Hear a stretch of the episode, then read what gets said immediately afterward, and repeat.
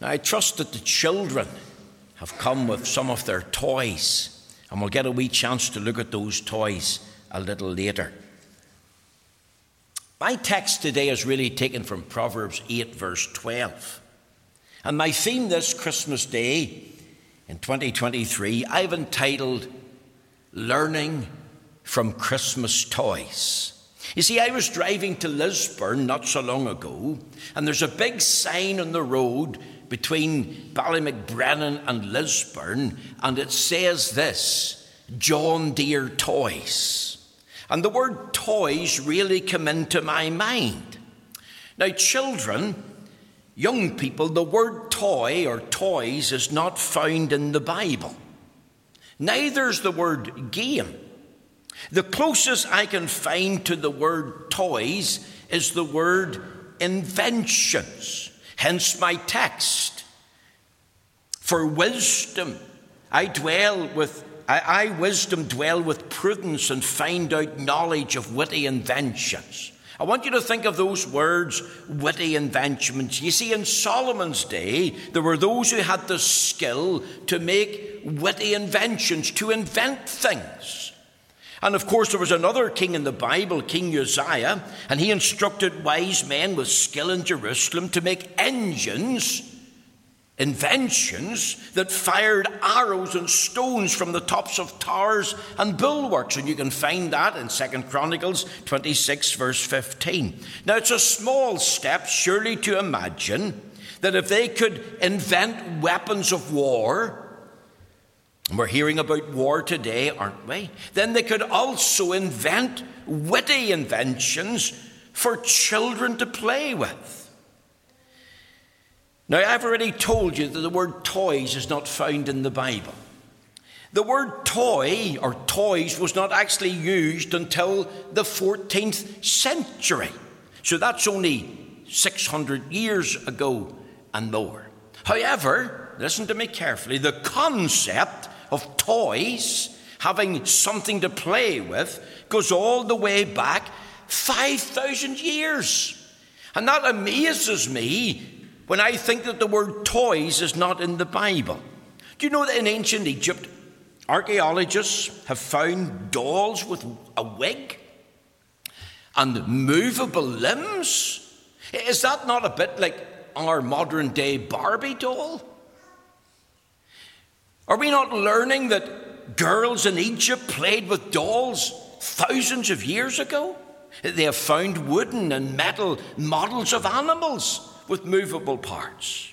They have found wooden, clay, rock like animals. They have found small arrows and bows. They have found toy soldiers. They have found whistles in the shapes of animals.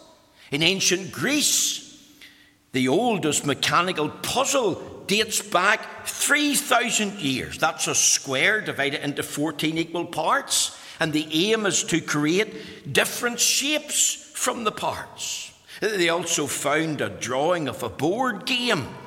Could be similar to our drafts or similar to our chess, and it dates back to the year 2685 BC. That's 2,685 years before Christ. So the concept of games was there in the ancient world.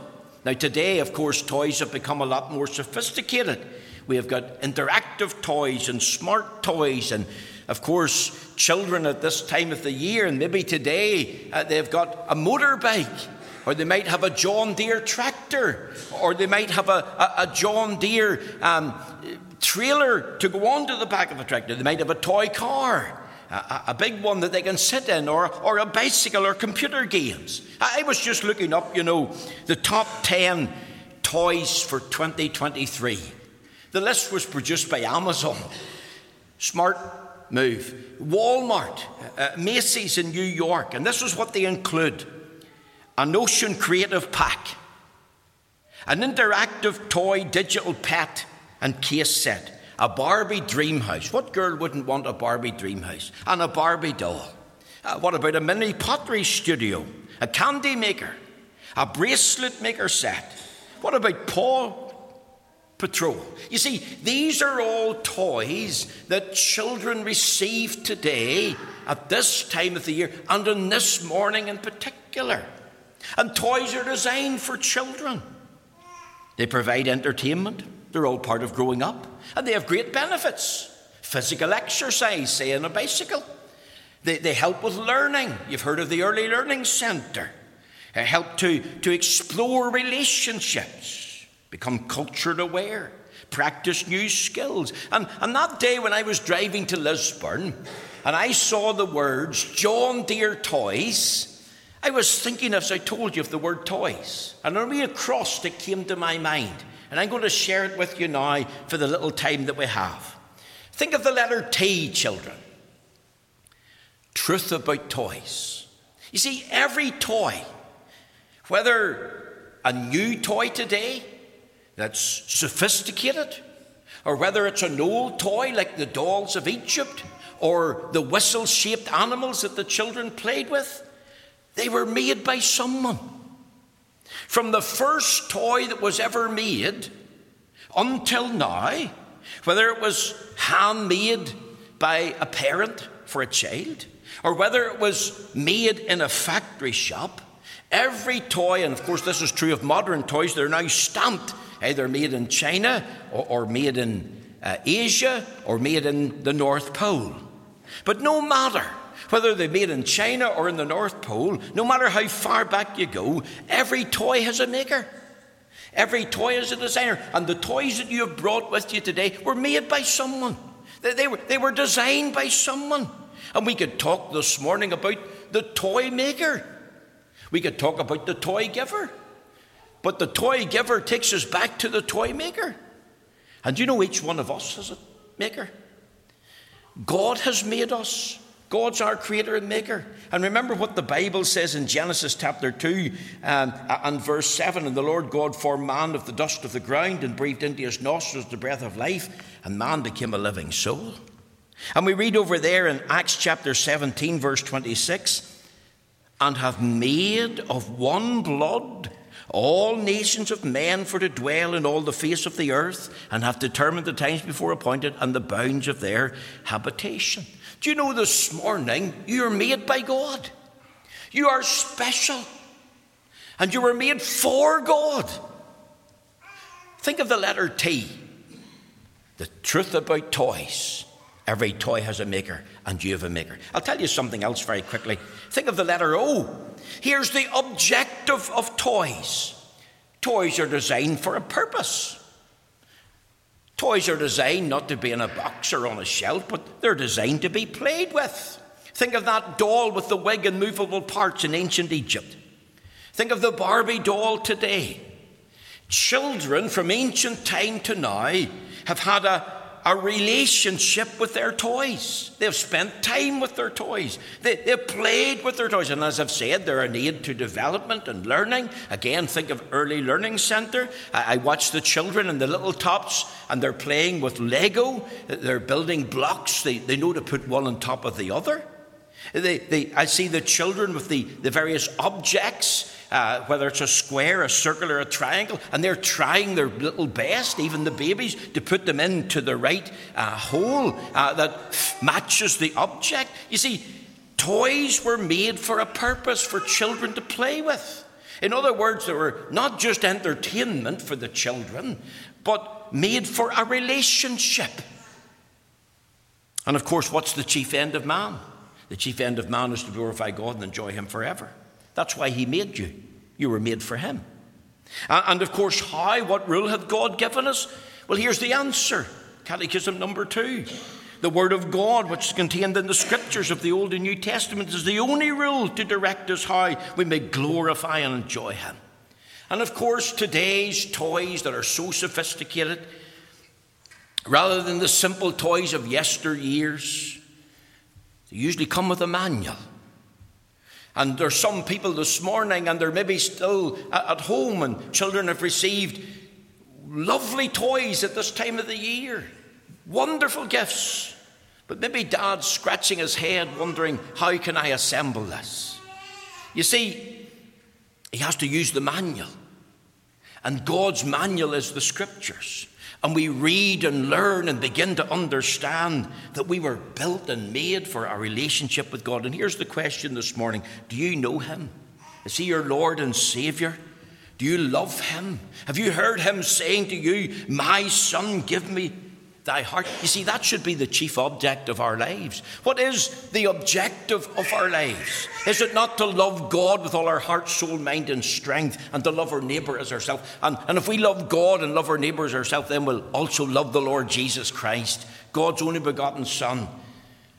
If any man love not the Lord Jesus Christ, the Bible says, let him be anathema. Let, let, let him go to the lowest hell. I want you to think, thirdly, of the why. You see, there has to be a, a yearning for toys. And um, children today, when they're asked, What do you want for Christmas? I want, and they'll give you a list of things. I think of that song on the radio, I, I want a hippopotamus for Christmas. And I, I sent that out teasing uh, to one of our people, one of the young people last night. Well, maybe it was about 10 minutes to 12. I, I want a hippopotamus for Christmas. You see, children can become easily bored with toys. And they have to learn that in that relationship with their toys, either to nurture that relationship, so there is a yearning and a desire, I want to play with my toys, and they yield themselves to that, or, or they just neglect the toys. And it comes down to making a decision. And it can be a wise decision that you yearn to play with your toys and have a relationship with them. Or it could be a wicked decision to, to neglect your toys, whether they're simple or sophisticated. Let me give you this story. A young lad, 20 years of age, he just graduated from a university in America. His dad had promised him, son, whenever you graduate from university, I'm going to buy you a brand new car. And he really told his friends, My dad's getting me a new car when I graduate. Isn't that great? Be able to give you all a ride in it. So the young lad got his graduation present. Having ready told his mates all about it, made a bit of boasting. He was excited. And he unwrapped this box that his dad had given him. And what was he expecting? He was expecting inside the box a set of keys for the car. But he didn't find a set of keys for the car. Instead, he found something different. This is what he found. He found a Bible. And he looked at the Bible and he threw it down. And he got mad and upset with his dad. He stormed out of the house. There was a big row. He, he said, I'm not going to speak to you ever again, Dad. And I'll tell you something better, Dad. I'm leaving home. I'm moving out. And I'll never be back. You'll never see me again, Dad. You know, 40 years passed. This is a true story. 40 years passed. His dad died. The young boy returned home, clearing out the house. Do you know what he found in the box that he had unwrapped? The Bible. And for some strange reason, he picked up the Bible, and there was a yellow note inside, and this is what it said Hi, son. I'm so proud of you that you've graduated from university. And my prayer for you is you will always seek God and put Him first in your life. And you'll fulfill God's purpose for you. Your new car's in the garage.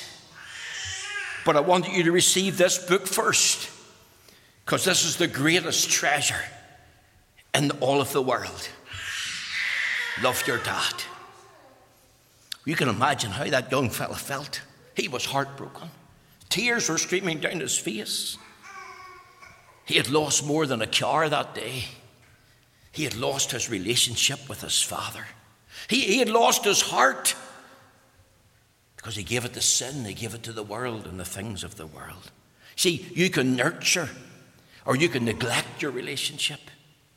You can yearn for your Maker. You can have a relationship with Him. But you've got to yield yourself to that. You've got to want. And what do you want this Christmas? Don't be like the little girl, I want a hippopotamus for Christmas because you couldn't have a hippopotamus in the house. Not even if you got it in through the door, never mind the chimney. What do you want? What's the yearning of your heart? See, that's the question. And let me finish with this. Think of the letter S. I, I thought about this smart with toys. You see, many people, when they receive a gift at this time of the year, today or at other times, they really love that gift and they cherish it. And I know people still have their Barbie dolls in the attic, and their action men can. They're worth a lot of money. And I know that some go way back to 1977 and they might have a Luke Skywalker. If you have a Luke Skywalker in your uh, cupboard or drawer, you would like to give it to me as a gift. I, I look after it for you eh, because it's worth a lot of money, you know. And, and, and, and they're, they're really smart with their toys. I wonder, will you be smart with your toys today? Whether it's a new doll or a new pram or a new tractor. You know, there's a businessman one time talking to his employees about sales at Christmas time. He was having a wee chat with the sales team, trying to energize them, trying to get them motivated. And this is what he said The one with the most toys wins at the end. The one with the most toys at the end is the winner of the sales team. I suppose that was the most toys sold. But he was out for lunch, this man who did this talk, with one of his employees, and they were, they were talking about dying. Usually comes round, doesn't it? Tombstone. What would you like put in your tombstone? And this is what he said I want the word win, win, win on my tombstone. And you know, that's exactly the world's philosophy. And the worldly man, the worldly woman, young person buys into that philosophy. Let's accumulate all we can. Let's have as many toys and gadgets as we can, whether it's a car or whether it's a bike or, or whether it's something sophisticated, whether it's one of these smart toys. You can have it all, my friend. Young people, listen to you, can have it all. And not be happy. And not prosper why? Because you've embraced the world's philosophy. You see, God would say the opposite to that man. The one with the most toys is the winner. God would say the man with the most toys is most likely the biggest loser of all. See, Solomon talked about witty inventions. The word witty has to do with wise. And Solomon, apart from the Lord Jesus, was the wisest man who ever lived. And Solomon would tell you because he had it all. He had everything that this world could offer palaces, clothes, power, gold, uh, gardens, everything you could imagine that money could buy. And Solomon would tell you, even though you have the power to bring to pass witty inventions, don't live for all the material things in life. Don't accumulate all you can and leave God out, because that's what many are doing. And maybe you're doing that this Christmas Day. You're leaving God out of your life. And I would say to you, do not forget God. If you're really smart, don't forget God. And don't forsake God. You've only one life. Do you know that man that I told you about sitting at the table having lunch with the boss of the business in the, the, the toy sales business? The man who said win, win, win in his tombstone. He asked one of his sales team, What would you like in your tombstone? Now, he was a Christian, and this is what he said I have only one life in this earth, and as vapour it's passing away. I must labour for treasures of worth ere toil ends at the close of the day. That's what I want in my tombstone. What a tremendous thought. And I leave that thought with you this Christmas day. You have only one life to live. You've only one life to give. It's not a rehearsal. Do not withhold it from God. Only one life to live. You must not miss the well done of God. If you're smart, just like people are smart with their toys, if you're really smart with your life, you'll hand it over to the Lord. You'll say, Here am I, Lord. Take me, save me. Use me for your glory. Christmas toys. There's a truth, we have a maker. The objective is to spend time and play with the toys and have a relationship. You're built to have a relationship with God. But you must yield yourself. You must yearn. You must want that. And if you're really smart, you'll not adopt the world's philosophy, you'll adopt God's philosophy. That fear of God is the beginning of wisdom, knowledge of the holy is understanding. The Lord bless you today, and the Lord bless all who listen to this particular word.